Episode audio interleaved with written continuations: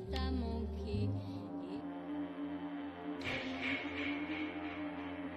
you.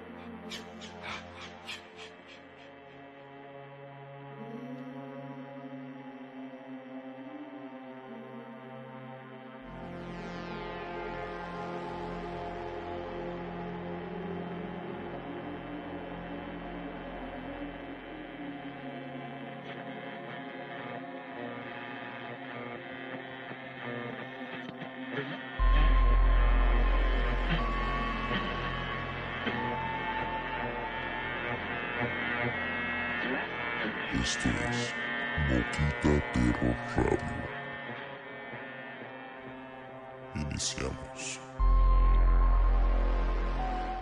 Y así para todos los que nos escuchan por primera vez, que no están en vivo ahorita, eh, les explico un poco de cómo es la dinámica aquí. Moquita Terror es un podcast de terror en donde cada semana traemos para ti casos paranormales, crímenes reales, leyendas e historias aterradoras de toda la comunidad. Recuerda que si estás viendo esta transmisión en hoy lunes, estamos totalmente en vivo y vas a tener la oportunidad y nosotros también de interactuar contigo. Así que siéntanse libres de escribir abajo en los comentarios y sobre todo pues les agradecemos bastante por estar aquí un lunes más. Y pues no olviden de dejar su like y compartir, así nos ayudamos a seguir creciendo esta comunidad y seguirles trayendo el mejor contenido de terror. Dicho esto, pueden sentirse libres también de apagar las luces, ponerse cómodos, que estamos a punto de iniciar. Un abrazo y un beso para YouTube y para los de, De Spotify. de Spotify que nos están escuchando también. Bueno, que nos van a escuchar eh, cuando lo dejemos grabado. Y pues nada, señores, empezamos. Diana, muchas gracias por ese like. Y Jessica, igual muchos thank yous por, por ver. Primera vez que nos mira. Bienvenida, espero te guste. Espero te guste podcast. este episodio que hemos planeado para ustedes un lunes más. Y fíjense que hoy, ahora sí, vamos a hablar de la verdadera historia de Amityville. Hay quienes, fíjense que aseguran que esta propiedad guarda en sí una maldad en su interior. Enio, ¿nos podrás platicar un poco sobre esta misteriosa casa? Ajá, claro que sí. Ah, qué elegante, Rafa.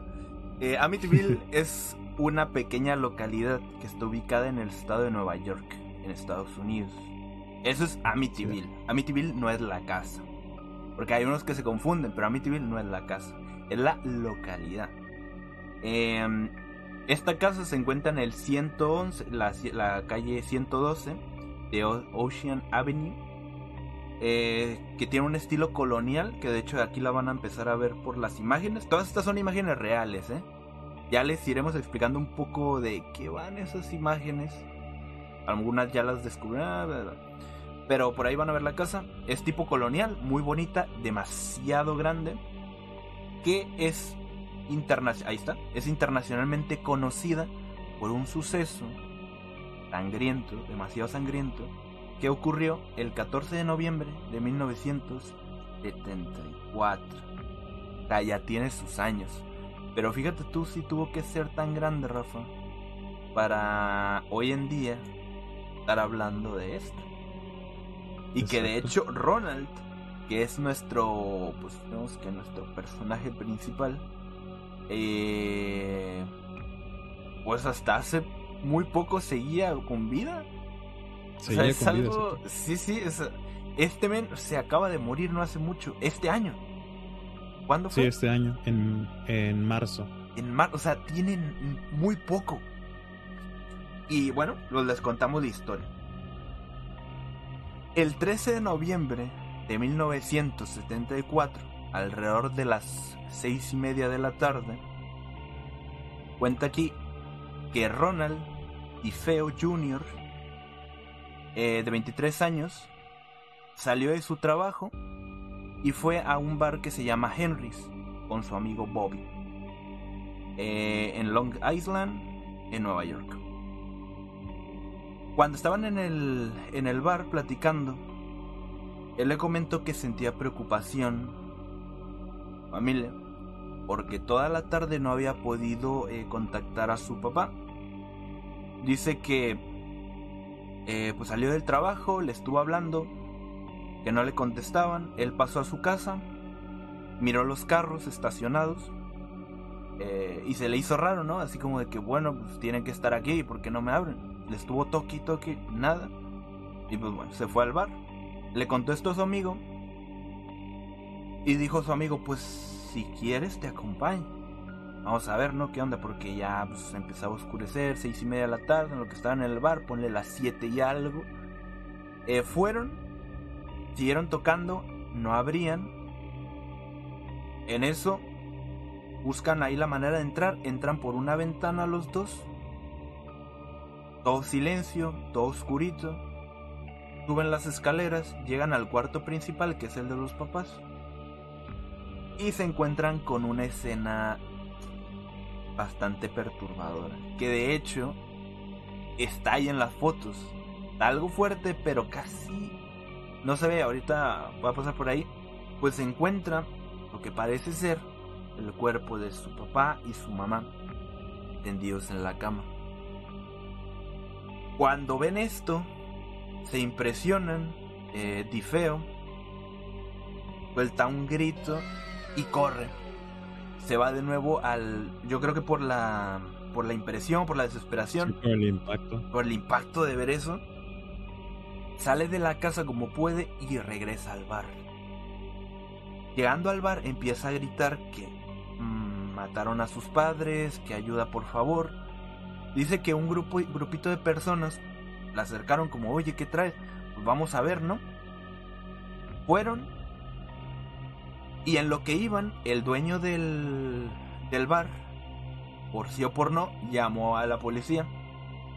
Cuando llegaron todos a la casa, pues eh, es como que ya se descubrió absolutamente todo. Se dieron cuenta que era el papá, la mamá, que estaban pues tendidos ahí en la cama, pero no solo ellos, sino todos sus hermanitos eh, estaban todos acostados en su cama, muertos. Alguien había entrado, les había disparado y pues se acabó. Las víctimas fueron, les doy los datos, eh, Ronald Difeo señor de 43 años, Luis Difeo, su mamá de 42 años, eh, sus, eh, y cuatro de sus hijos que eran los hermanitos, que era Down de 18 años, Allison de 13, Mark de 12, John Matthew de 9 años, y todas las víctimas habían recibido un disparo de un calibre 35. Es un rifle que está muy potente. Por si lo preguntan, es muy potente. Eh, y esto estiman que fue alrededor de las 3 de la madrugada. Eh, sí. Los papás de, de Difeo habían recibido dos disparos, mientras los hermanitos solo recibieron uno. Cuando ya hicieron sus, sus investigaciones. Y también salió ahí que la mamá y la hija probablemente por algunas cosas que, investigaron ahí dice que probablemente ellas estuvieron o fueron las únicas que despertaron eh, con las detonaciones del arma o sea unos segundos antes de que les tocaran por las detonaciones. Sí se dieron cuenta de que pues, iba a pasar eso antes de. Ajá. Porque les recordamos, es un calibre bastante. bastante fuerte. Entonces. Mmm, si es una casa. O sea. y está dividido en cuartos. En el mismo piso. ¿Qué tan lejos podrían estar? A unos cuantos metros. Mm. No muchos. Entonces, según investigaciones, ellas fueron las únicas que pudieron haber despertado unos segunditos antes de que eso quiere decir unos segundos, o sea, que alcanzaron a ver al asesino. Pero pues les tocó. Eh. Eh, Dice que los miembros fueron de la familia fueron enterrados cerca en el cementerio más cercano que es Saint Charles. No lo conocemos, pero debe estar por ahí. Antes de seguirle, ¿qué te parece esto?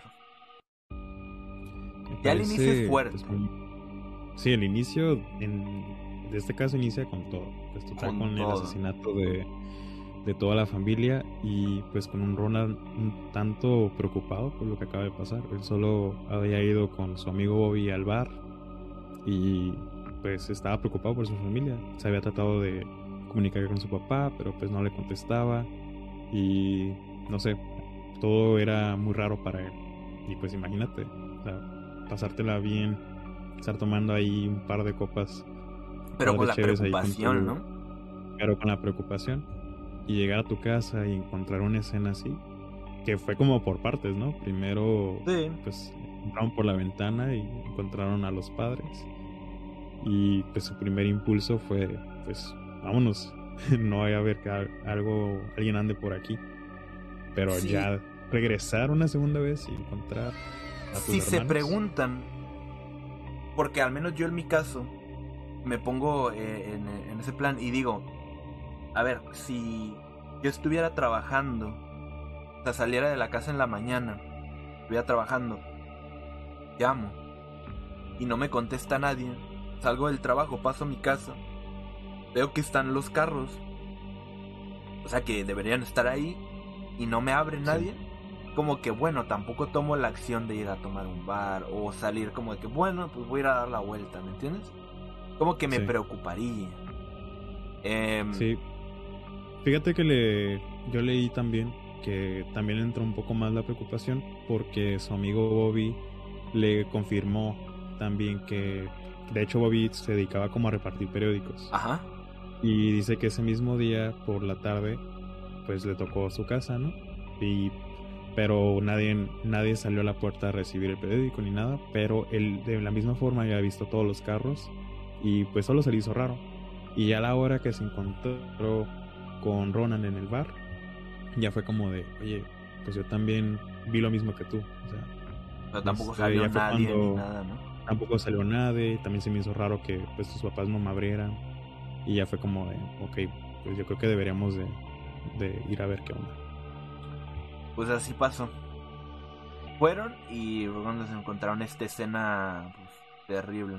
Lo que quería decir era de que si a él no le preocupaba tanto era porque no se llevaba del todo bien con su con su familia o al menos con Sí, su papá. que eso lo veremos más adelante. Ajá. Pero esa es como una pequeña explicación. El por qué a él tampoco fue ah, como del de principio decir, bestia, esto está muy mal, vamos a ver qué onda. Fue porque no Sí. tenía una, una relación eh, regular con ellos. Estén por eso. Eh, excelente, va bien. Vale. Entonces seguimos. Le seguimos. Dale, Ropita, a ver.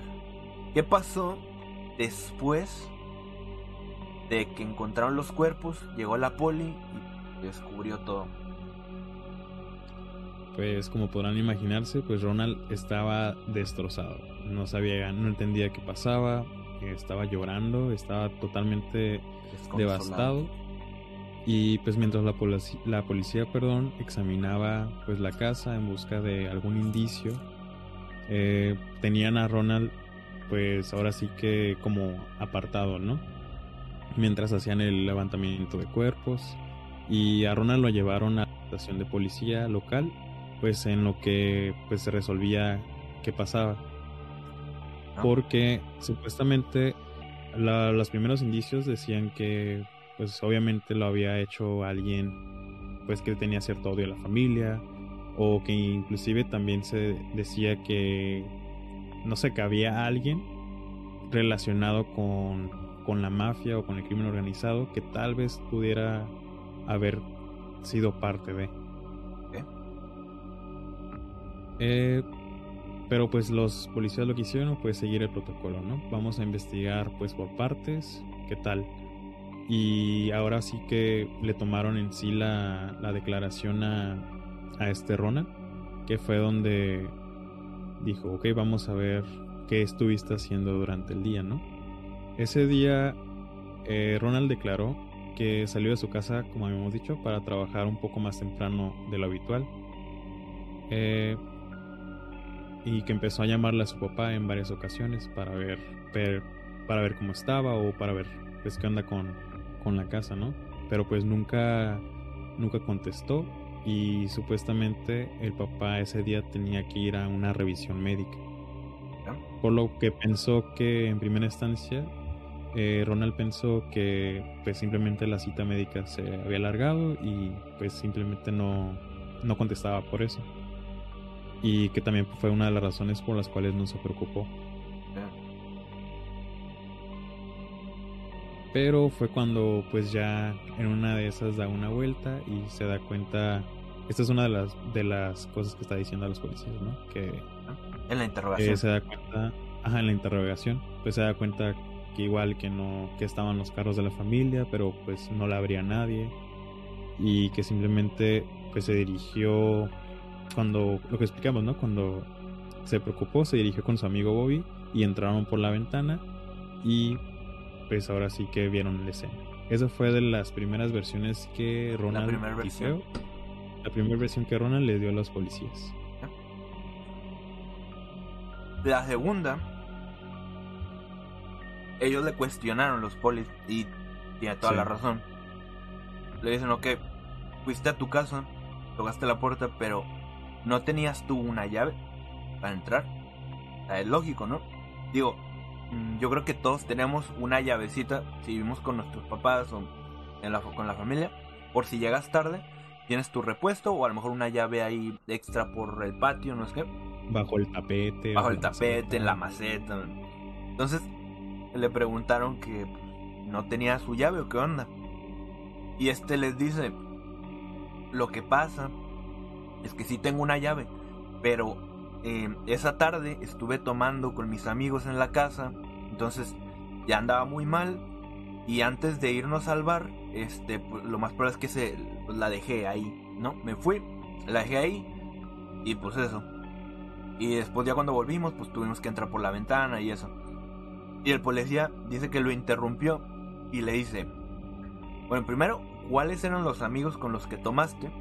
Y otra, porque hace un momento nos dijiste que eh, en, la, tarde estuviste trabajando y ahora nos dices que estuviste tomando en la casa, ¿no?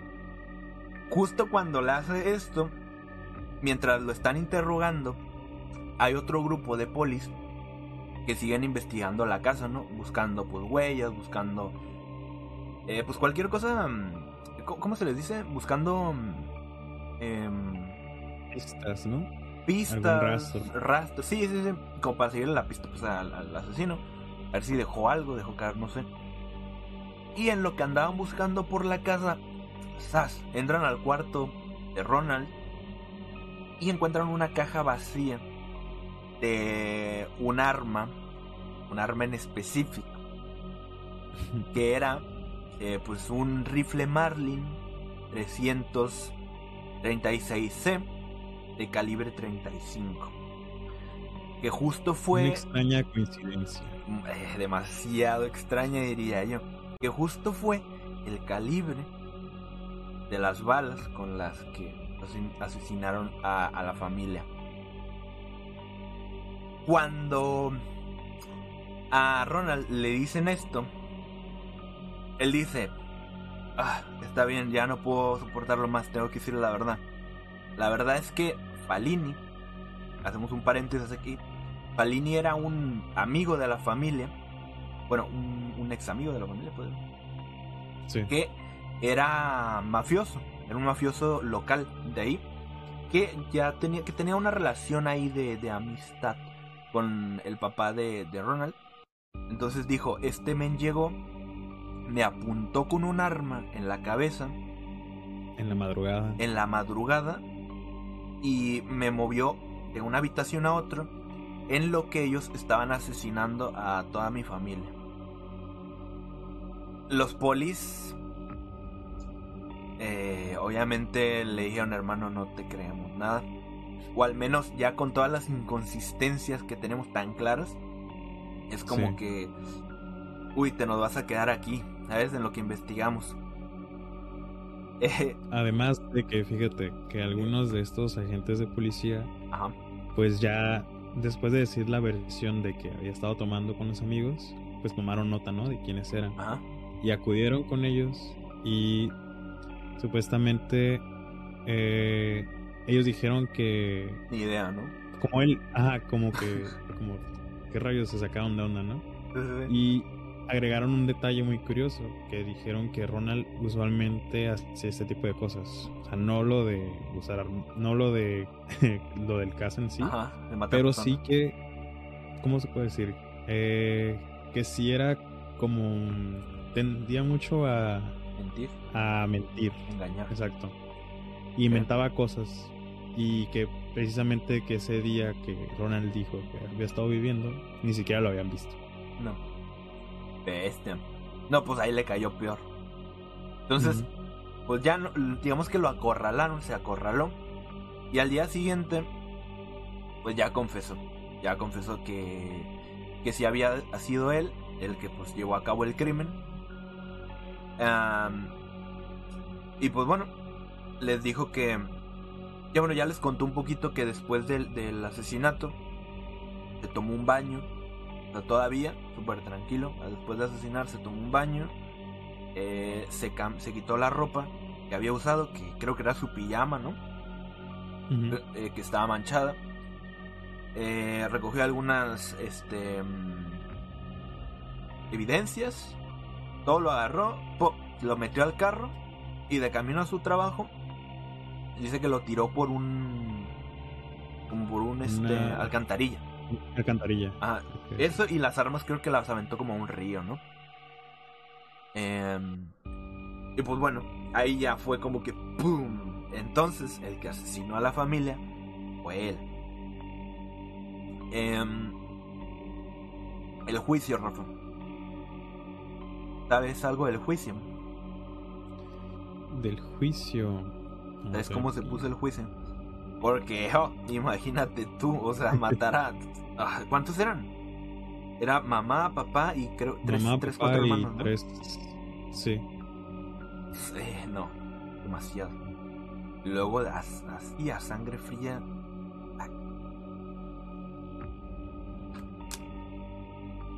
Sí. Así que estuve contándome un poquito Ok. del juicio.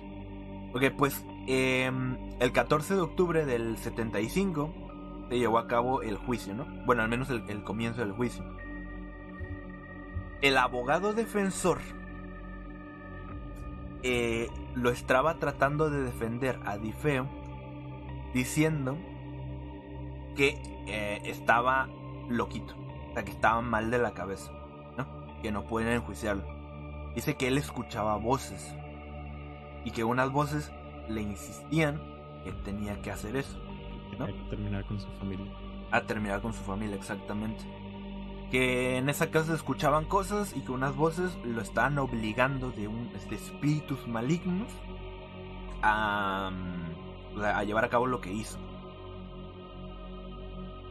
Eh, dice que el psiquiatra de la defensa, Daniel Itzuwar, no sé si lo dije, pero tiene un apellido medio raro, eh, dijo que Tifeo era un fiel consumidor de heroína, de LSD, de cosas fuertes, que tenía un trastorno antisocial de la personalidad, o sea que sí estaba mal, pero que él era consciente de sus acciones en el momento del crimen.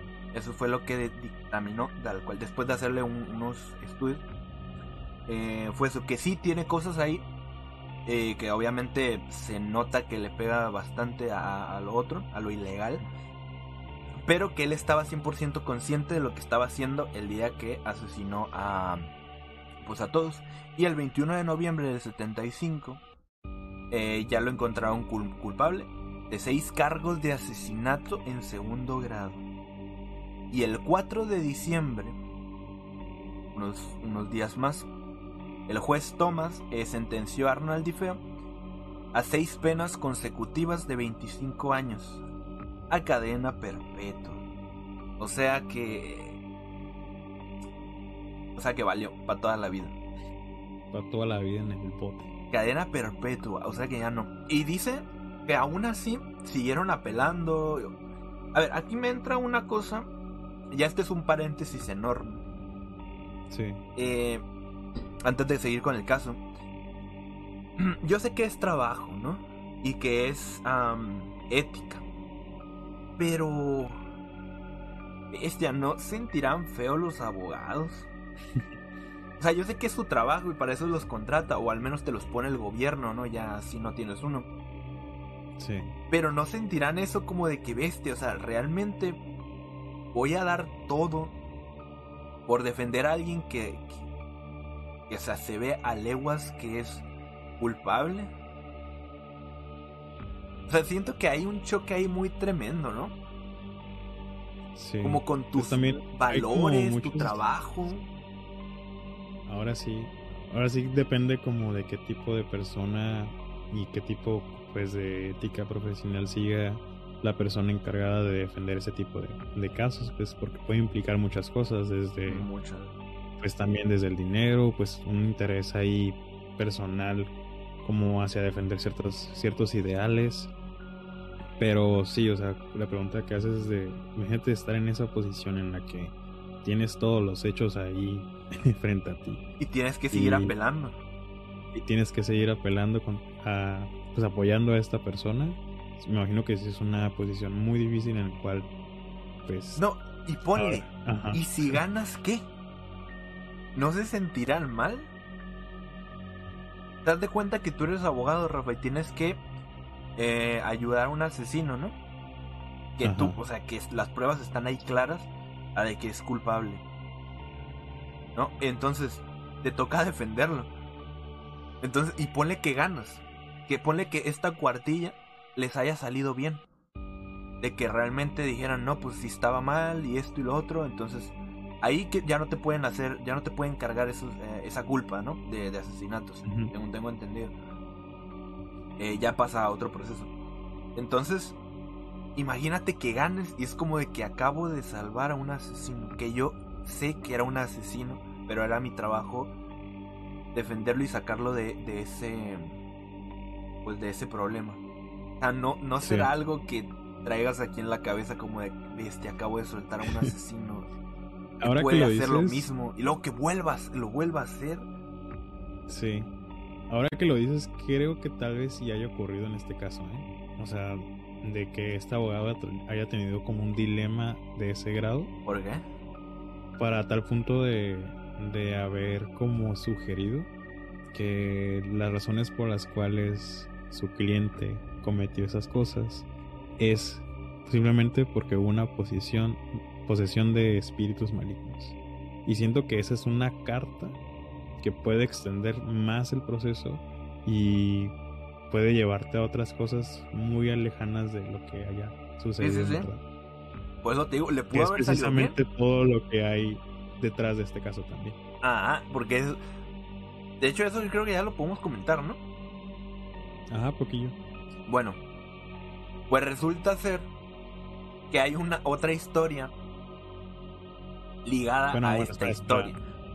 Aunque no sé si quieras comentar tal vez un poco porque hay unas como unas razones, ¿no? Por las cuales Sí. según esto además se le agrega al caso. No sé si quieres comentar eso primero, como qué onda con Pues yo creo que esa vida es de- como ya otra historia, y otra historia. como más personal de, de, Ron- de Ronald.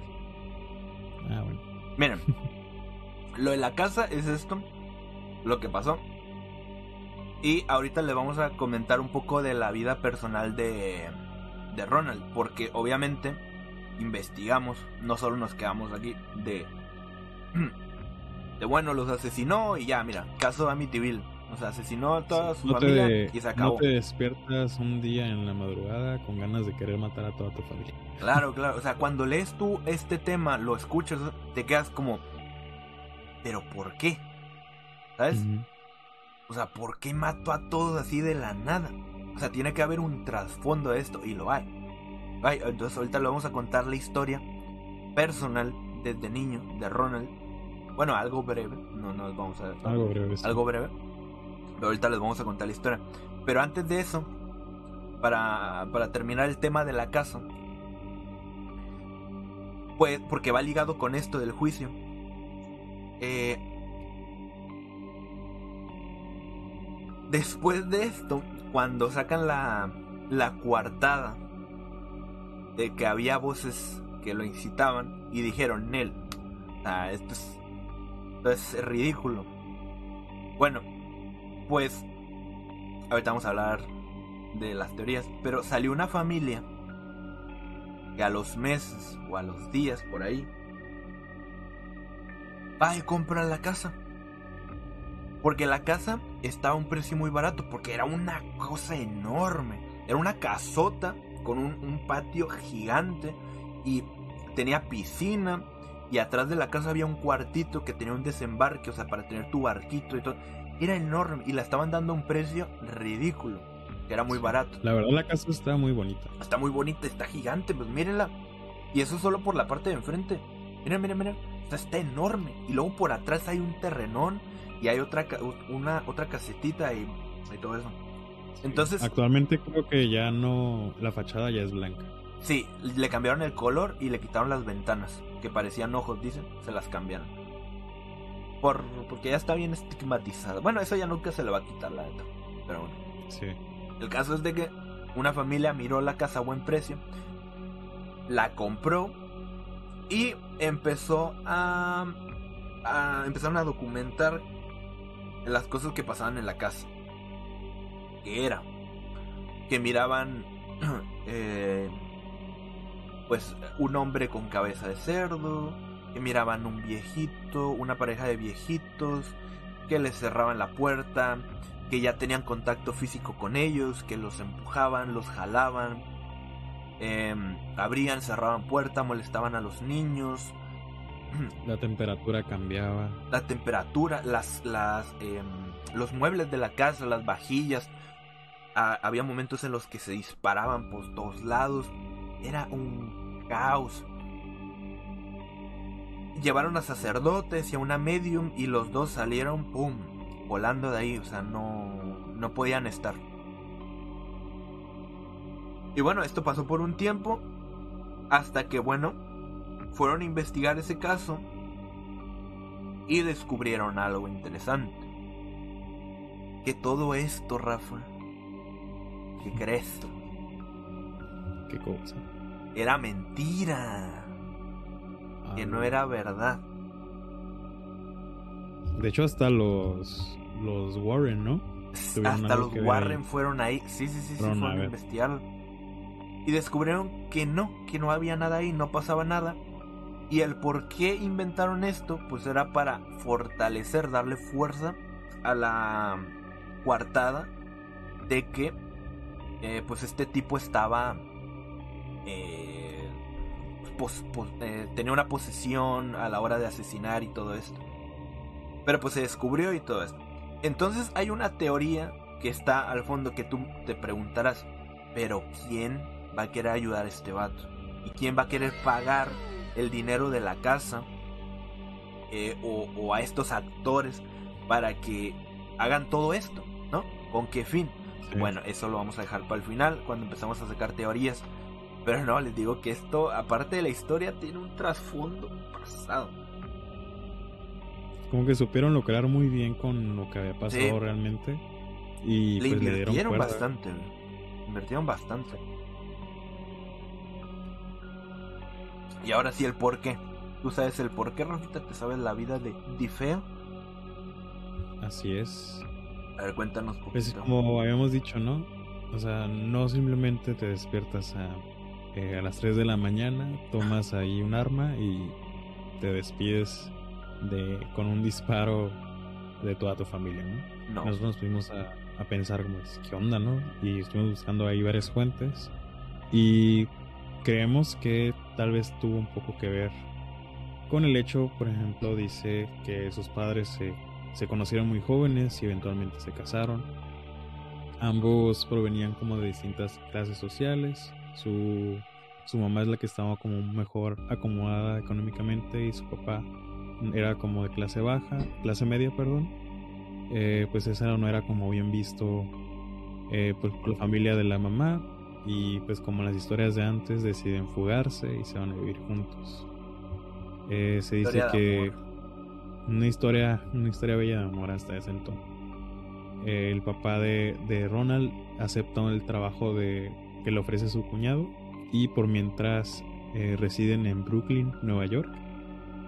Y en ese entonces, pues ya la historia de amor, pues se fugan, empiezan a residir en este lugar y es donde nace pues Ronald siendo el primer el primer hijo no por nada le puso eh, su papá como él Ah, el Ronald Junior. Tifeo Jr., el junior de la familia. Pero en ese entonces dicen que el papá siempre se mostró como una forma muy autoritativa, que era dominante, muy recto y que muy constantemente eh, golpeaba y castigaba a su hijo. La madre simplemente no decía nada y dejaba que dejaba al padre toda la disciplina.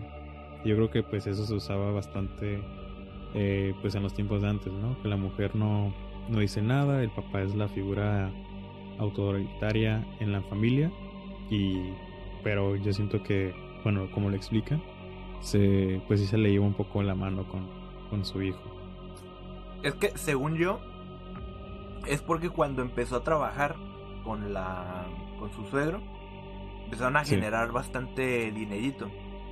Entonces, se acomodaron ya bien económicamente. Entonces el papá esperaba mucho del, del hijo. Como es el primero, esto también orgullo de papá, ¿no? Es, Sí. es tu primer hijo, sale hombre. Quieres como que... ¿Me entiendes? O sea, quieres que sea tú. Que logre lo que tú o mejor. Entonces eso es lo que pasaba. Que él quería o esperaba mucho de él. Lo traía a raya. Y a veces, como dice Rafa, se sí. le pasaba la mano.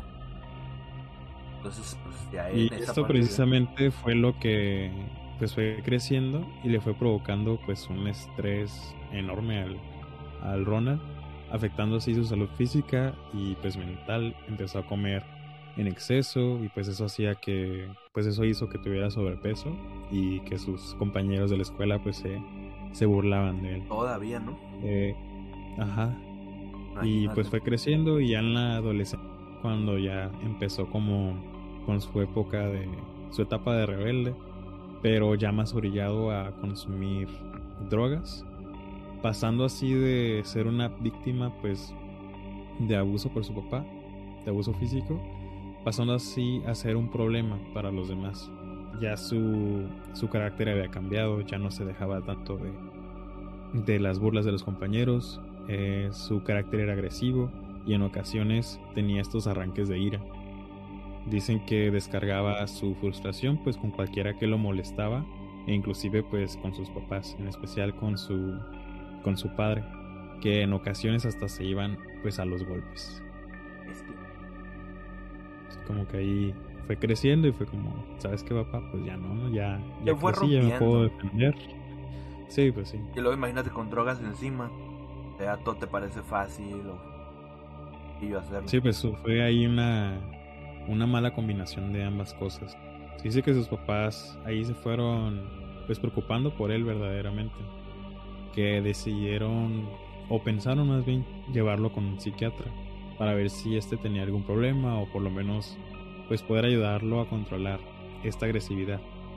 Pero pues nada de eso ayudó porque él simplemente se negaba y se negaba con ir a un con un psiquiatra y eso también, esta parte es como de no manches, neta. O sea, que a la vez pienso que es como una forma de contrarrestar cómo fueron con él en su infancia. Dices, ok, el problema ya está, ¿no? Ya está en drogas, busca problemas y todo. Eh, lo del psiquiatra no funcionó. Dice que pues sus papás lo que optaron por hacer es simplemente llenar como esa parte de la agresividad, esa parte de la actitud, con comprarle cosas. O sea, Premios. llenarlo de con premios y que eran sumamente costosos. O sea, básicamente pues eso. Entonces, eh, ahí sí, ahí sí es culpa de los papás. Porque eso no se hace. O sea, no premias tú la desobediencia. Eh, quizá, quizá al principio hubiera estado bien. Es como que, bueno, vamos a probar por ahí. Entonces, como de que, bueno, mira, mi hijo, eh, sé que no hemos sido buenos, no hemos estado tan atentos y esto. Pero, o sea, intentar llenar ese vacío con lo material, con el dinero. Si no funciona, párale ahí, no lo sigas haciendo. Pero no lo hicieron.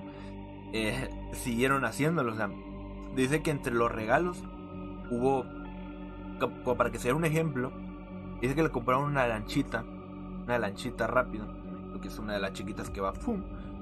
de eh, 14 mil dólares. En ese tiempo, no sé cuándo, una feria. Eh, con la esperanza de que el niño pues se aplicara, de que eh, volviera por el camino del bien, vaya. Pero, como ya lo sabemos, esto solo empeoró los problemas.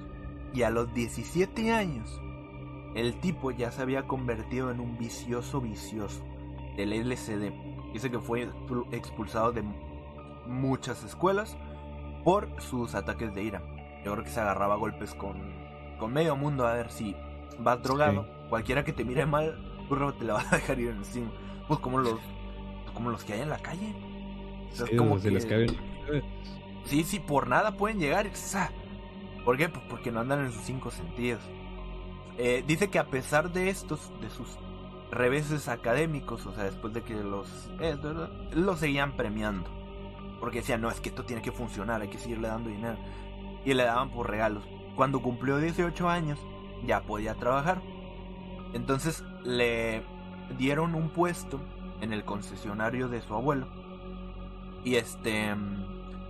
No tenían ninguna expectativa de que fuera a funcionar. Es como de que... Ah, quizá puede esto formarlo, ¿no? El tener un trabajo, reglas y todo esto. Quizá puede formarlo a ser una mejor persona no lo esperamos, pero quizá. Y fue así como que una de las cartas, de las tantas malas cartas que jugaron. Entonces ahí digamos que ya le estaban pagando dinero. Aparte de darle regalos. El tipo ya tenía bastante dinero.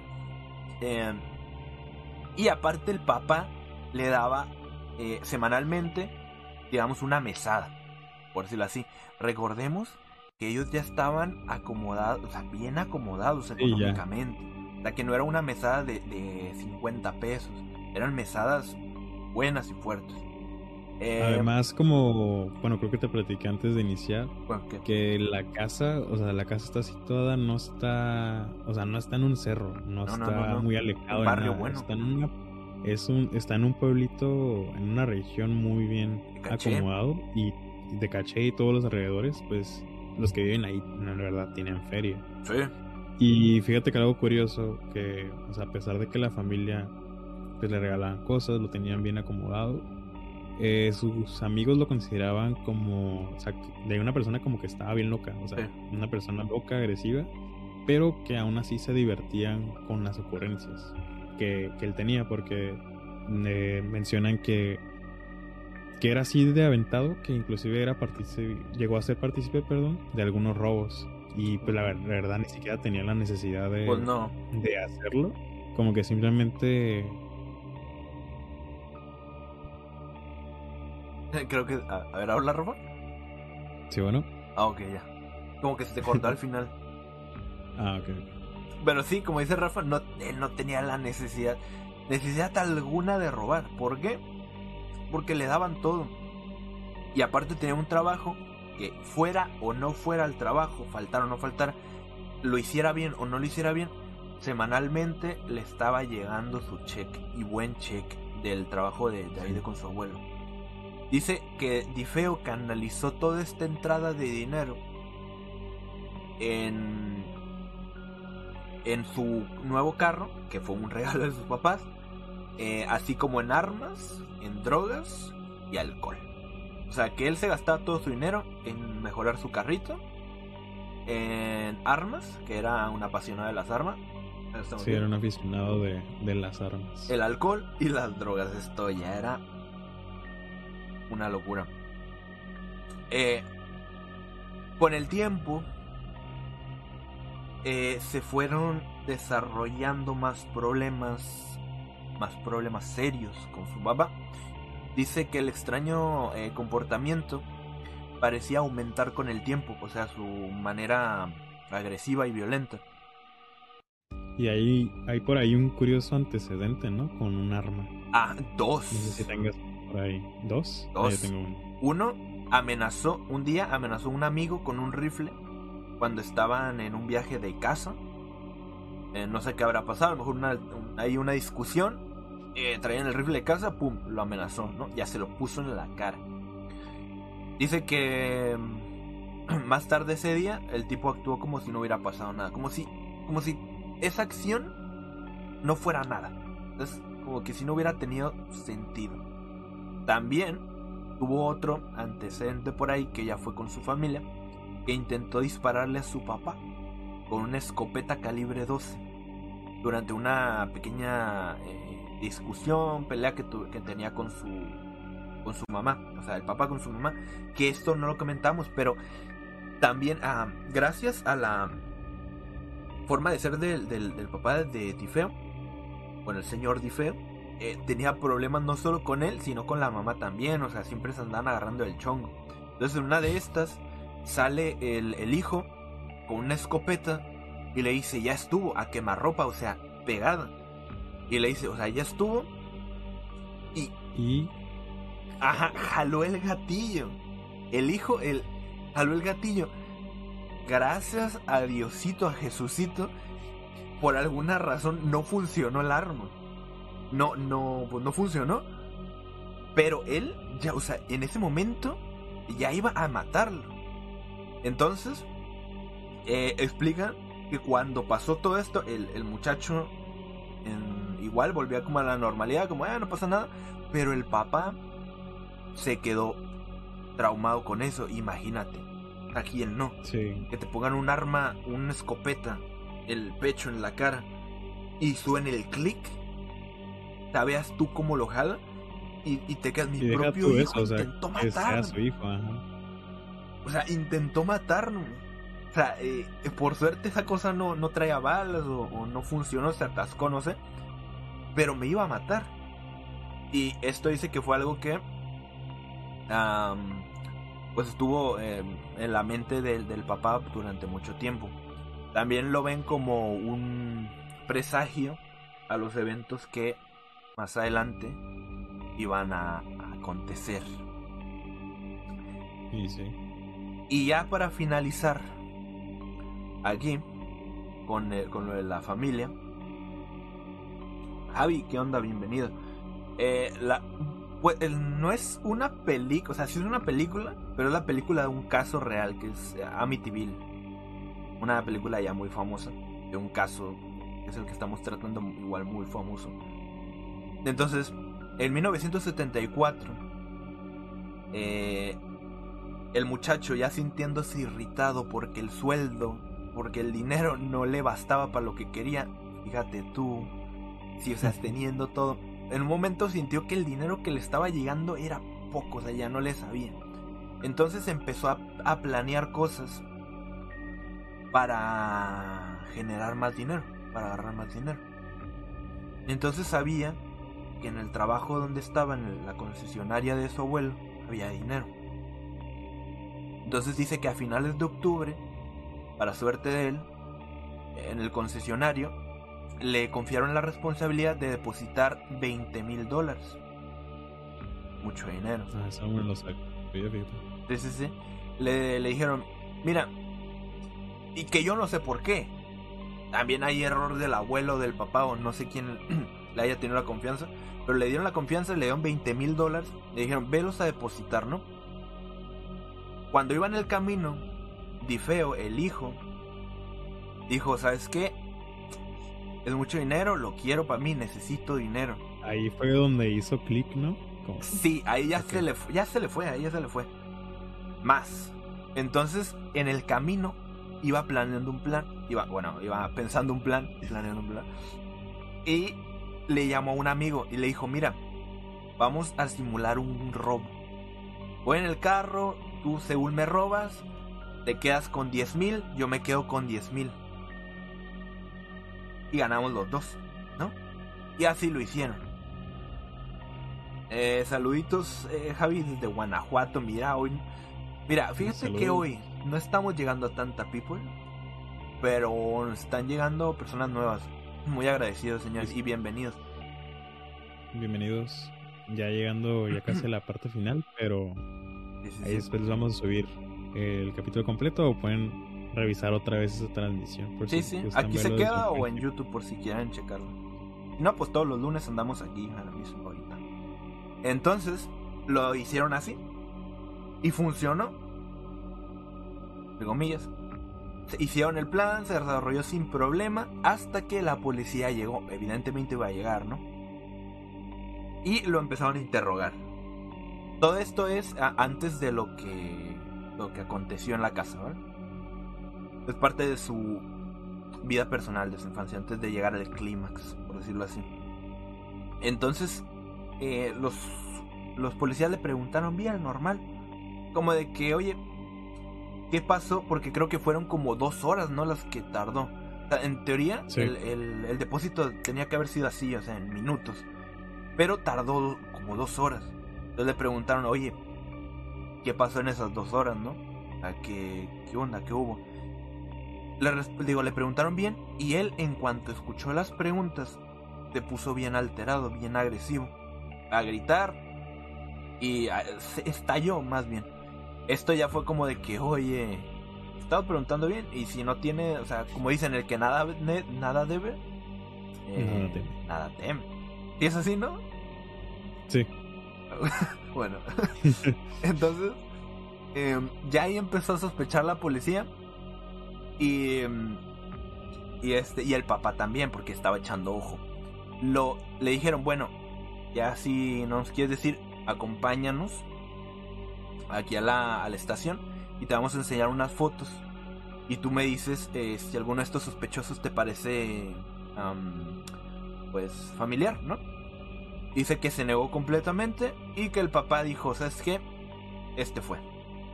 Ah, conozco a mi hijo, eh, no quiere cooperar, eh, él fue.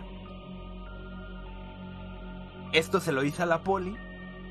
La poli pues confía en la palabra, en la palabra del papá porque pues es su hijo, lo conoce. Eh, las cosas están muy ahí tergiversadas y pues lo agarran. Em, cuando ya se iba a ir el, el hijo, le dice, lo amenaza, que lo va a matar. Le dice, te, te voy a matar, así tal cual, te voy a matar. O sea, directo, todavía.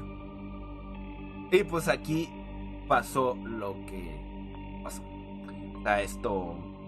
Después creo que fue al día siguiente, por ahí, o esa misma noche, por ahí, y pues pasó la cosa. Dice que estuvo esperando en su cuarto hasta que se durmieran.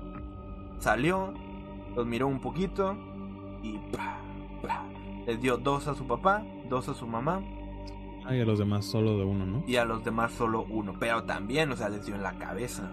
Es con un calibre fuerte, o sea. Con uno, uno está bien, pero también digamos que ahí es un poco el rencor, ¿no? En el- mejor en esos últimos disparos. En el segundo disparo a sus papás es como que un poco de rencor ya. Porque pues de plano ya no, no había no había necesidad, vaya. Sí. Eh, Fabián, muchos thank yous por ese like. Este, me siento mi voz. rota. Creo que Ahora está se está hablando, muy fuerte. más. Ajá, estás hablando. Pero está bien. No pasa nada. No, le no bajo fuerte, si sino como que. Que en el- hoy en este capítulo te andas como. desenvolviendo más. Es que lo, lo estudié, macho. Está bien, está bien. Porque ya lo conocía por las películas. Sí. Y, y haberlo estudiado para el tema de hoy me gustó porque yo siempre había tenido duda, duda con eso. Porque dije, entonces fueron varios casos los que pasaron en esa casa, pero no. Fue uno. Y de ese uno... Sí, yo también lo. Yo también lo había entendido así, fíjate. Porque. Que había yo- varios, ¿no? Cuando Me decían Amityville. Yo pensaba. Me iba más por la versión de los Lutz. O sea, de que en esa casa. Sí, sí, sí. que actividad paranormal y que fueron a investigar y, y que hay evidencia y demás, pero nunca me había puesto a, a, pues ahora sí que indagar más en el en lo principal, o sea, porque fuera de fuera de ello de las versiones que existen, o sea, al final sí hubo un asesinato real y pues una persona Mucho. Una persona responsable de eso. Eh, ahora sí podemos hablar de esto. Lo que decíamos al principio. Salió una película, que es la de Amityville, la que le decíamos aquí a, a Javi. Pero en esa película mezclan las dos historias. Las hacen una. Mezclan, ponen la historia de base, que es la principal, la de, la de Ronald, asesinando a su familia. Pero... Ah, no. No, no, no, no. No, la, la, no, sí las mezclan. Porque, ¿Sí? sí, porque el quien mata, porque hay un padre que mata a su familia, sí la mata. Y este Ronald es el hijo, él mata a sus papás, a su mamá. Y en la, en la de la película, el padre mata a su familia. Es que también no, no manches hay un chorro de versiones. Sí, es que haz de cuenta que las mezclaron, pues. Las mezclaron. Es como que vamos a tomar esta parte con esta. Y al final la película se trata de eso, que el padre de familia se empieza a, a corromper por una, un espíritu que hay en la casa. eh, y termina matando a, a su familia. Los empieza a ver como demonios, ¿no? Sí, No te digo cuántas, cuántas versiones de películas existen sobre No. A ver, ¿cuánto? 15. No, ¿en serio? Sí, aquí es lo que estoy viendo. Y creo que yo nomás 15 conozco como dos o una. Sí, yo también, pero la primera en sí, que yo siento que es como la más fiel, porque muestran a casi todo, es la de precisamente de, pues del 1900, Ajá. 70 y algo. Y ya las últimas, pues la última que salió algo relacionado a esto fue en el 2017, que ya hablas más sobre como un exorcismo y así. Sí, sí, sí. O sea, te digo que ya las como del, del 2013 para acá ya han sido más como versiones de estas. Más tema poltergeist, ¿no? Ajá. Ajá, ya, ya, ya. Es que, bueno, si lo ves por ese lado, es más interesante. Y es más Sí. misterioso y como que, uy. Pero... Pues realmente la historia verdadera no es eso. De hecho, no tiene nada que ver. Pero como les dijimos, salió esa parte porque fue una coartada. Sí. Y aquí ya empezamos con eh, las controversias y... ah, ¿Cómo se dice? Y las teorías que hay acerca de todo esto. Porque ya les contamos lo que es el inicio. O sea, la base. Les contamos un poco de la historia que, que está por, por detrás de la, digamos, de la infancia, de la historia personal de Ronald. De cómo vivió y que lo pudo haber llevado a, a hacer eso. Pero siguen estando cosas sueltas. ¿No? Cosas eh, Sí. raras que quedan ahí todavía. ¿Tú te sabes alguna, Rafa? Eh, pues solamente me lo sé así como muy general, porque precisamente a raíz del caso principal, eh, como mencionamos al principio, pues empezaron a salir que, que novelas basadas en este caso, Ajá. inspiraron pues también películas y que mucha gente pues ha lucrado con ello, ¿no? Con, con dando charlas, con los libros, o pero siento más que más allá de, de hablar de fantasmas y demonios y demás, pues ahora sí que pues es más como por el dinero. Pero lo que yo sí tengo un poco de duda es cómo, cómo entra el rollo de, de Ed y Lorraine Warren al, a esta a esta casa. Porque no, no recuerdo si en alguna del, del conjuro lo explican. Creo que sí, ¿no? En la, La verdad, no, no, sé. no recuerdo si no recuerdo si en la 2 es cuando según esto van a, a una casa. Es que fíjate, fíjate, y a lo mejor me odian por esto. Pero las del conjuro. Es que las películas modernas, por decirlo así, de terror no me gustan. Y la- lo que son Anabel, el conjuro y todo se me hace muy. Actividad paranormal, sobre todo, es como de que. Sí. No. Sí, precisamente lo que estaba viendo pues de que de, de los Warren, por ejemplo, dice, o sea, obviamente son personas que existieron y que lame- lamentablemente fallecieron ya. Eh, sin embargo, pues a- de- sin embargo, a pesar de ser famosos, eh, pues algunos casos sí que no están en cuanto al poltergeist, poltergeist eh, como ellos como ellos lo sostienen, ¿no? Como no. que no es como al menos este de Amityville siento que sí me voy más por la parte de de que se inventó todo para lucrar y ayudar en el proceso legal de, de Ronald. Ahí va. Porque aquí les van las, las controversias. Las cuento. Y ahorita vamos a empezar a sacar teorías y nos vamos a volver locos ahí. La primera. Dice, las seis víctimas fueron encontradas boca abajo en, su cam en sus camas, sus respectivas camas, sin signos de lucha o rastros de sedantes en su cuerpo. Porque ese es un tema interesante. Se especuló que alguien de la casa debería haber sido despertado por el ruido de los disparos. Ya les comentamos que el calibre que usó él para disparar era un calibre muy grande, muy alto, muy potente. Y como les decimos, en una casa no estás tan retirado de un cuarto de otro, unos escasos metros. Entonces, las primeras detonaciones fueron contra los papás, fueron cuatro disparos. Como en cuatro disparos los niños no se van a despertar? No te digo que eso los hubiera salvado, que hubieran hecho mucho, a lo mejor eh, el resultado hubiera sido el mismo. Pero es raro, o sea, la policía se le sigue haciendo raro. ¿Cómo es que todos estaban en sus camas eh, con el tiro? O sea, como si estuvieran sedados. Pero en investigaciones resultó que en el cuerpo de las personas no tenían ningún sedante, o sea, no había rastros. Entonces, dice, los, los vecinos informaron no haber escuchado ningún disparo. Solo algunos que todavía estaban despiertos a eso de las 3 de la mañana por ahí, eh, recuerdan haber oído ladrar a Shaggy, que era el perro de la familia. Eso es el único dato que tienen. Pero por escuchar disparos, o a lo mejor no estaban tan acostumbradas, porque como decimos, era un barrio rico una colonia de gente nice. Y a lo mejor eh, no, no, no, no están acostumbrados, no le dan importancia. Em, dice aquí que la investigación de la policía concluyó que las víctimas estaban durmiendo al momento de los asesinatos. Estaban dormidas, o sea, totalmente dormidas.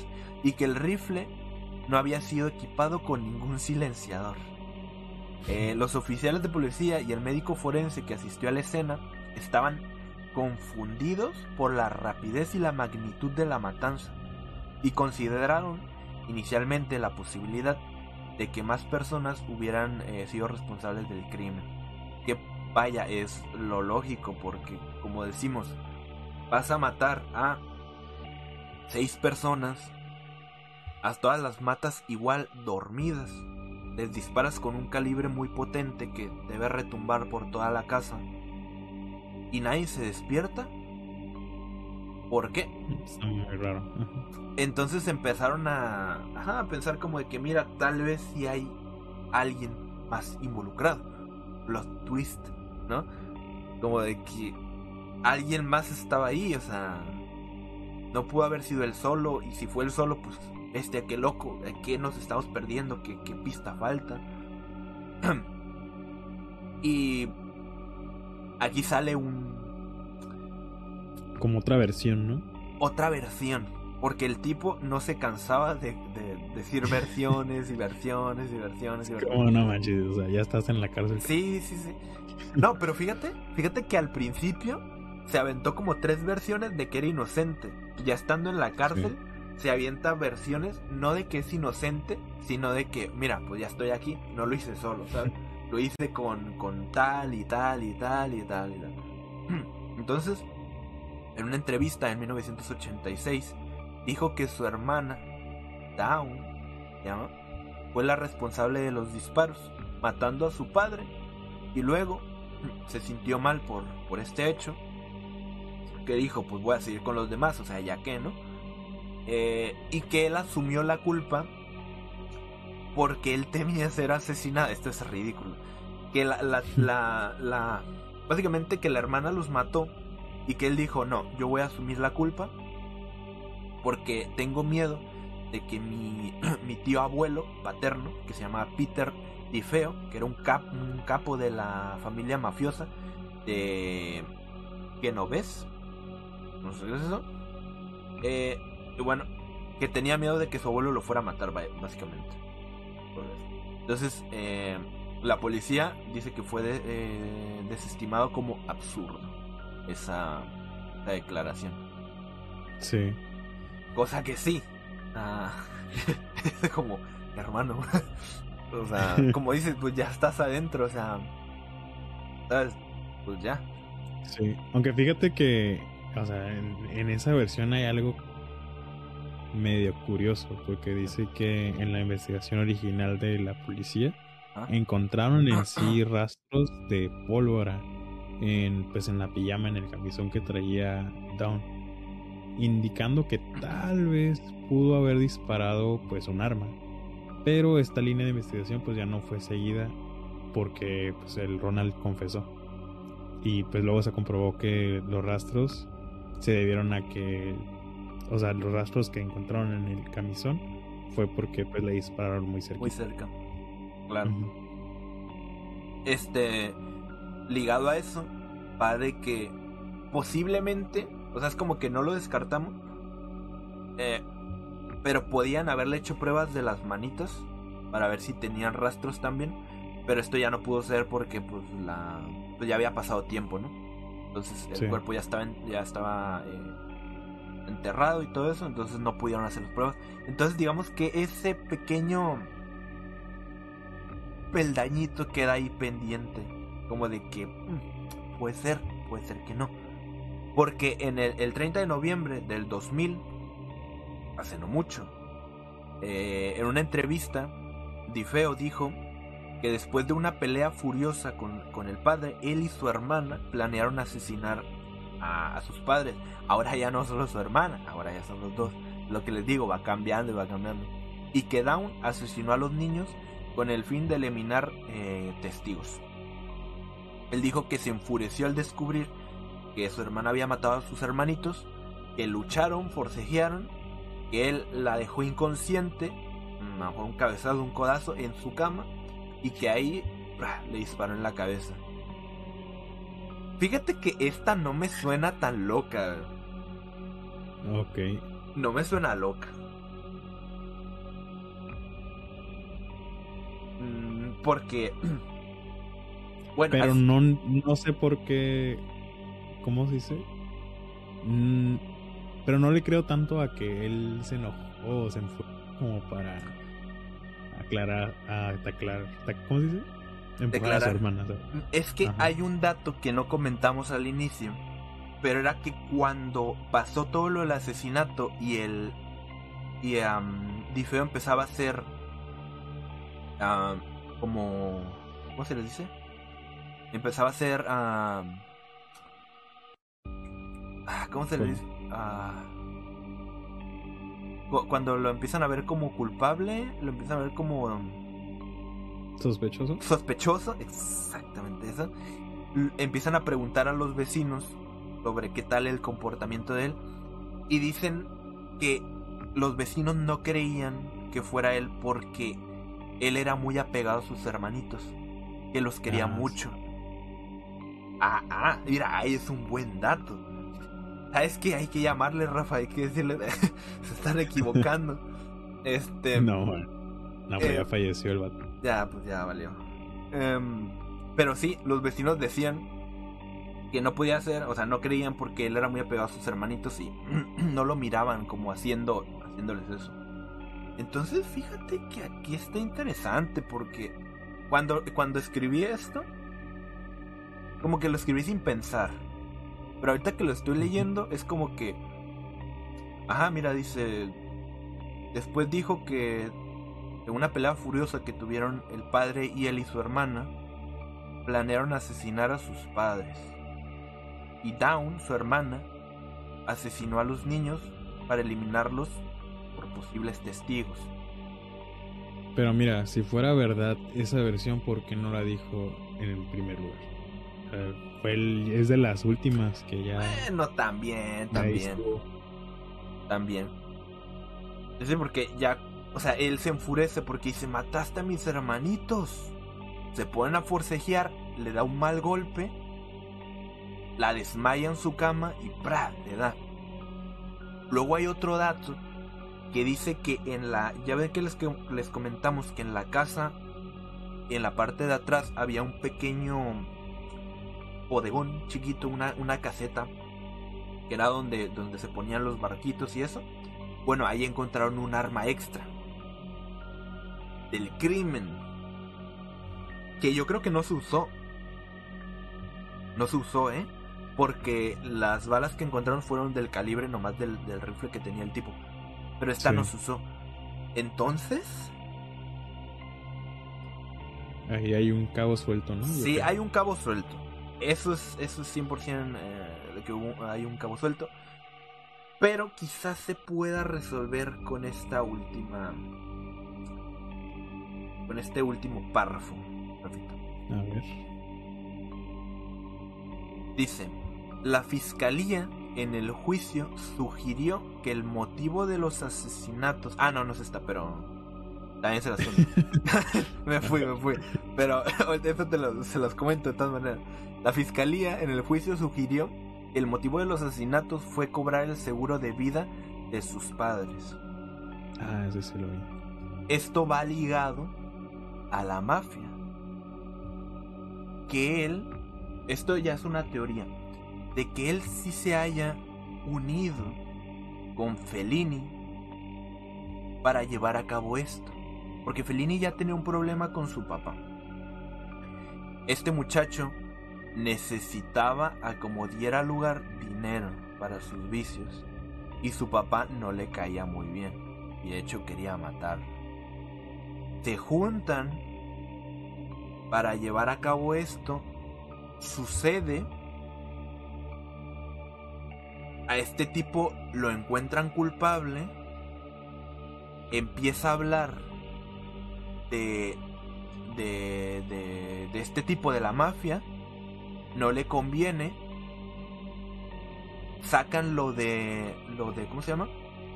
Lo de que fue poseído y que voces y que había la casa está embrujada. Sí. La mafia eh, pone el dinero para comprar la casa a esta familia y que se inventen esta historia, porque si no de otra manera no hay no hay otra persona que quiera libre a este tipo. Porque esa familia iba a querer ayudar a Difeo de la nada y gastarse una feria en comprar esa casa para nada. Ajá. Entonces alguien estaba ahí detrás. Siento que hay alguien más que nunca fue descubierto Sí. y hasta la fecha mantiene el secreto. Sí, sí. De que fue alguien más con él, estoy seguro de que sí. Bobby. Ah, ¿Te imaginas? El de los pues, periódicos. ¿Quién sabe? yo no yo no leí nada de Bobby. No, ni yo. lo acompañó al bar, ¿eh? Desapareció. Mira, qué FBI ni qué nada. Nosotros andamos ahí Sí, resolviendo sí, sí. el Ah, misterio. De, de- de lo del hotel, Rafa, ya no hay quien nos pare. Pero, Pero sí sí. es cierto, ¿eh? no me acordaba del, del Bobby. Ajá. Cómo nomás aparece ese justamente ese día para No, nomás apareció cuando fue. Y luego, qué curioso, qué curioso que, no- que fue él y Bobby los que encontraron los cuerpos. Después de encontrar los cuerpos, Bobby desapareció. Sí, no hay, no hay nada referente a él ya. Y de hecho, se dice, por unos datos aquí, que hay unos, eh, unos ah, sospechosos, que uno se refugió en, en el programa de programa de víctimas o algo así, por ahí. Y a ese no, pues no le pueden entrevistar, no le pueden hacer nada. Y otro sospechoso que tenían se fue. Ya, o sea, desapareció. A lo mejor fue Bobby. ¿Quién sabe? Porque no dice nombres, nomás dice que pues dos sospechosos. Uno está protegido por este programa y otro eh, pues desapareció, se fue. Y a lo Me mejor imagino sí. que es ¿eh? cuando es cuando cooperan con, como con la policía, ¿no? Que no, Sí, sí, sí, sí. No dicen, no revelan ni su identidad. ni- Sí, sí, es como que tú cooperas, dices todo y nosotros pues nada, nada te puede, nadie te puede tocar. Sí. Entonces, pues mira, esto de la fiscalía es un dato más que fue para cobrar el seguro. Bueno, ellos creen que fue para cobrar el seguro de sus padres, que era un muy buen seguro. Recuerden que ellos estaban eh, en una muy buena posición eh, económica. Y pues mira, hay, hay cabos sueltos. Al final quedan muchos cabos sueltos. Le- pero antes les recuerdo que todas las imágenes que están aquí, aquí, allá, eh, son reales. Todas esas son reales. Cuando los cuerpos. Y hay imágenes mucho más explícitas que yo pensaba que no las iba a ver. Pero las hay. Nomás que no las puse aquí porque pues, nos, nos funan. Em, les puse algunas que no se notan tanto, como por ejemplo, esa es una imagen real del papá y la mamá en la cama. Eh, esa es una mancha de sangre en la cama de un hermanito. Por la cama chiquita. Ahí está la hermana, nomás que no se ve. Está tapa con la Mm. sábana, pero ahí está. Y esa, pues nomás es la sala y no, no hay nada. Pero, pues es la sala, como para que se den una idea de cómo era por dentro de la casa. Está muy bonita. Y esa, pues la casa en general, que es una casota. Eh, ahí para que vayan viendo más o menos, porque sí tenía mucho dinero. Sí. Eh, Y ahora más como, como dato, yo encontré por ahí que, pues, como dijimos al principio, ¿no? Que esta y casa. esos son los, la familia, los hermanos. mira. Ah, sí, ahí está la foto familiar. Y pues, Ronald. Chale, carnal. Tus versiones te hicieron quedar en el bote muy mal. Creo que se pudo haber salvado, ¿eh? Yo creo que si la, la, la hubiera... Es que si no se hubiera enredado con sus versiones, yo creo que hubiera salido bien librado. Pero qué bueno que no. Porque pues hubiera seguido con su papel de sorprendido y no sé qué pasó, pero Iba al final bien. tenía que contar. Pues al final tenía que contestar las preguntas de la policía. Y pero pues ya empezó ahí a decir un, montón de inconsistencias y dando versiones que nada que ver. Iba bien porque la policía sí estaba creyendo lo de... Lo de Falini. Lo del mafioso. Sí, Sí lo estaba creyendo. que podía haber sido él, porque tenía una relación con el papá que dice que en su casa eh, a veces le escondía, le hacía el favor de esconder cosas robadas, o que, un tiempo estuvo viviendo incluso con ellos, después terminaron medio mal, entonces sí era creíble, la verdad, pero la Sí. regó al... pues, se le fue, se le fue, y dijo otra cosa, y ahí como, oye, y ya lo de la arma, encontró la cajita, ya todo se le vino. O sea, no lo planeó realmente, simplemente Ujú. lo hizo. No sé. Y sí. Quién sabe. Y por ejemplo, como les decíamos al principio, esta casa es sin duda pues una propiedad que atrae muchísimos turistas, Sí. atrae muchísimas miradas por precisamente las, las cosas que pasaron, que pues es más famosa por lo del poltergeist. Y como dijimos al principio, esta casa pues llevaba el número del 112 que precisamente por lo mismo cambiaron a 108, creo que no le pensaron ahí.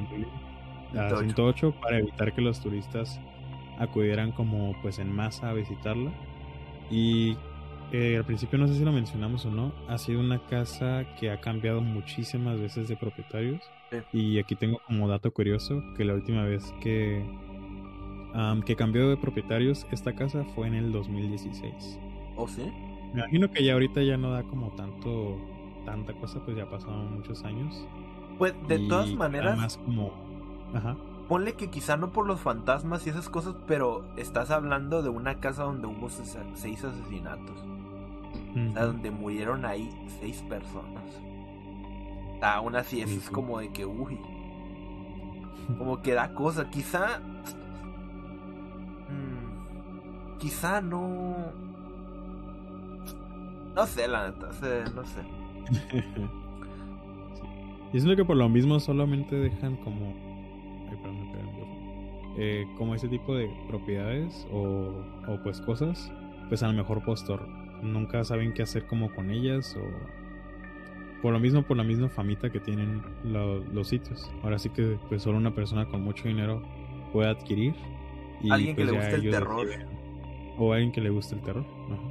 Digo, porque. o sea, bueno, no podemos negar de que la casa de Amityville es, es legendaria ya. O sea, ya es un Sí, ícono, ¿no? Que aunque no esté ligada 100%, o más bien ni siquiera ligada a lo que es el terror, de, o sea, hablando del poltergeist y de, de apariciones, de demonios y esas cosas, pero sí a un caso bastante perturbador, terrorífico y, y sangriento. Que bueno, si te, a lo mejor, sí, algún coleccionista, vaya tú que tenga mucho dinero, que quiera tener la casa, pues mira. No creo que Sí, para sí. vivir, pero. O quién sabe, y luego también como dato, afuera de su casa tenían un letrerito, ¿no? Que decía High Hopes, Ah, sí. Como que sería altas esperanzas. altas esperanzas. Y... Ah, no, que... Pues señores, este fue el tema de hoy. ¿Qué les pareció a los que nos siguen acompañando por aquí? ¿A ti qué te pareció, Rafita? Ahí pónganos en los comentarios de ¿eh? qué les pareció.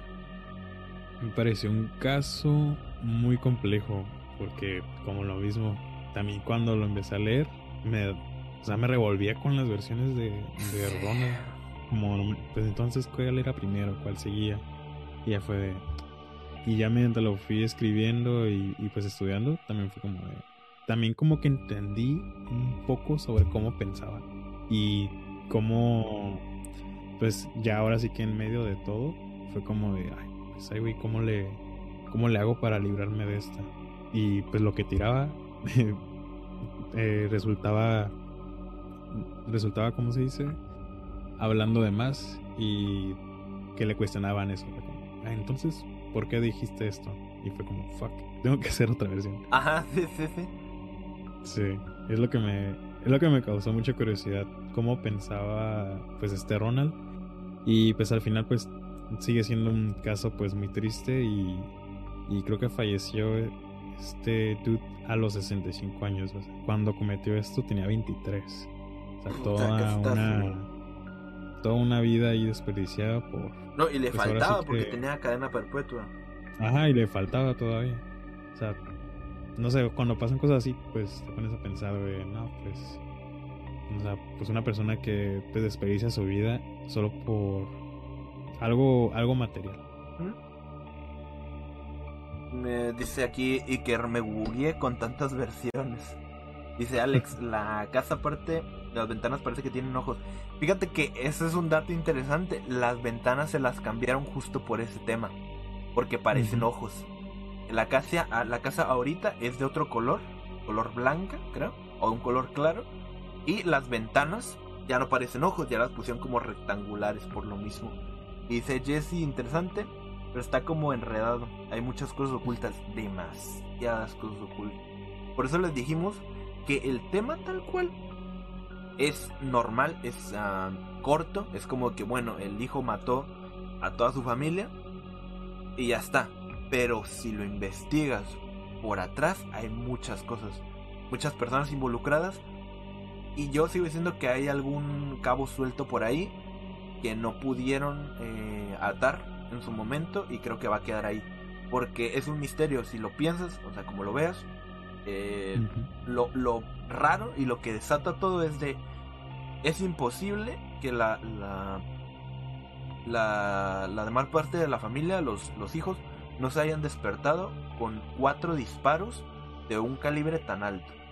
Y que los vecinos no hayan podido escuchar eso. Bueno, eso ya es raro, raro. Entonces, yo creo que sí hubo otra persona ahí involucrada. Eh, que a lo mejor, pues, uno es acá, otro acá, plum, plum, plum. Y casi que al mismo tiempo. Solo eso, la verdad. Porque si no, es un caso que la verdad sí está bastante extraño y queda misterioso. Hay un aura de misterio ahí.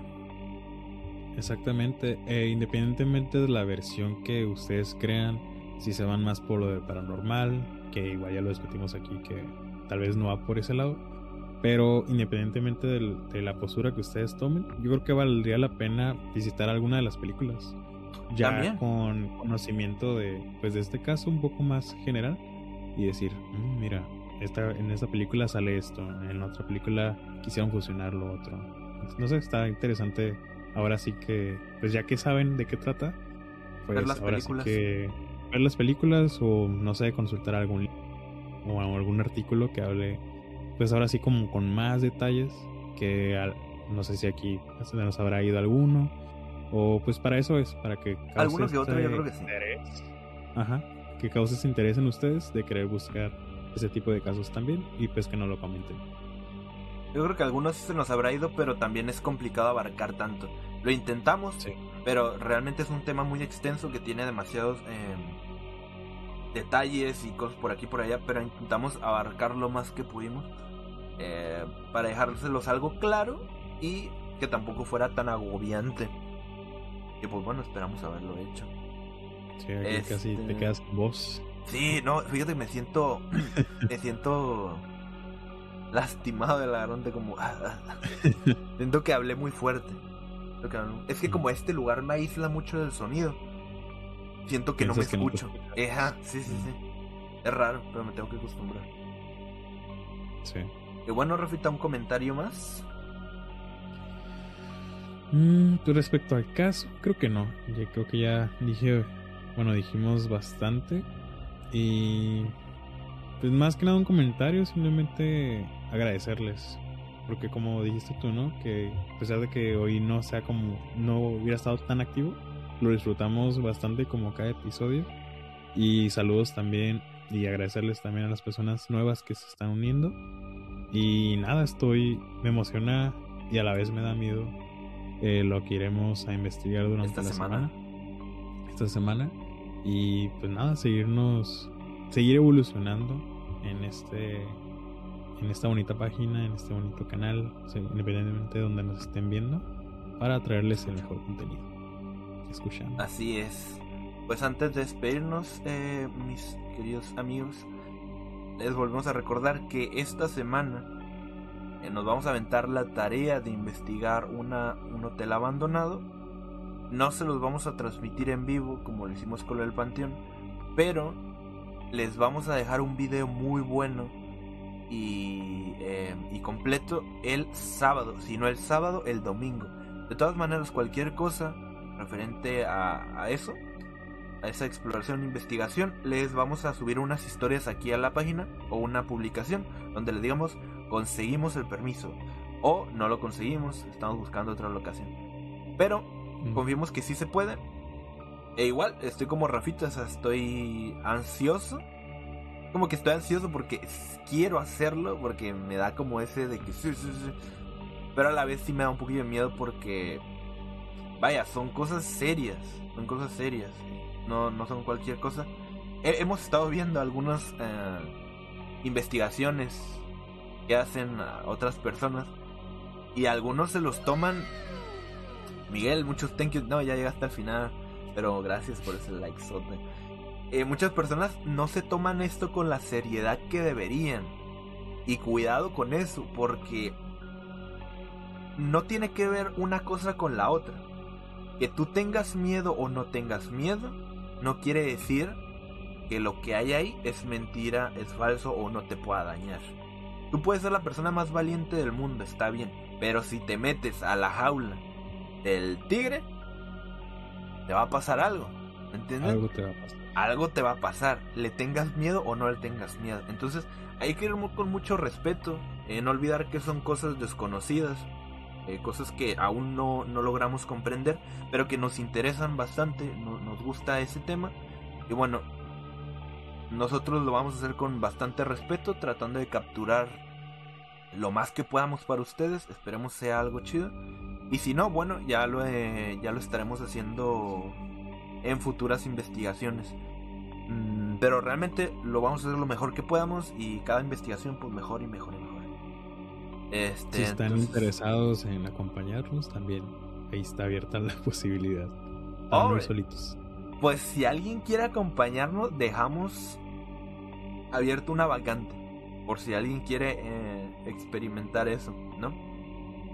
Eh, les volvemos a decir, es un hotel bastante grande, de aproximadamente 10 años eh, está abandonado y con 30 o más habitaciones, o sea, es una cosa enorme. Y si no, pues este, pues ahí esperen el video, les digo, esperamos captar algo chido. Y, pues yo creo que ya es todo, señores. Como dijo Rafita, eh, hoy no tuvimos tanta gente como la tenemos es normal, en streams hay así.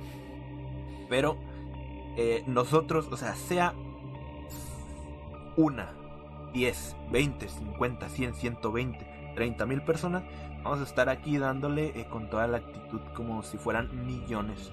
Porque eso, eso pasa mucho y no hay que desmotivarse, señores. Los que hacen stream y todo eso, cuando tienen una persona, valoren a esa persona que lo está viendo, así sea uno porque es una persona que está interesada en lo que ustedes están haciendo, en su contenido, que está ahí atenta viéndolo. Entonces denlo todo por esa persona, en lo que hagan. Eh, y pues nada. Eh, nosotros muy agradecidos, muy contentos. Muchos thank yous por vernos. Muchas un- gracias. Un episodio más, un lunes más, Rafita. El episodio 15. El episodio 15 ya de Sí. Moquita Terror. También un abrazo y un agradecimiento a los de YouTube y a los de Spotify. Y pues nada, señores, nos vemos. Escuchando después. Ajá. Eh, esto queda grabado, ¿eh? Aquí o en YouTube por si lo quieren volver a ver o en Spotify. Entonces, un abrazote. Nos vemos el sábado con la exploración. Y si no, el lunes con un nuevo capítulo de Moquita, señores. Un abrazote. Igual cualquier cosa, pues ahí les avisamos. Ajá, cualquier cosa avisamos. Un abrazote. Que sueñen. Que duerman bonito. Que duerman a gusto. Y que tengan muchas pesadillas. Muchas pesadillas. Nos vemos, señores. Un abrazote. Hasta pronto.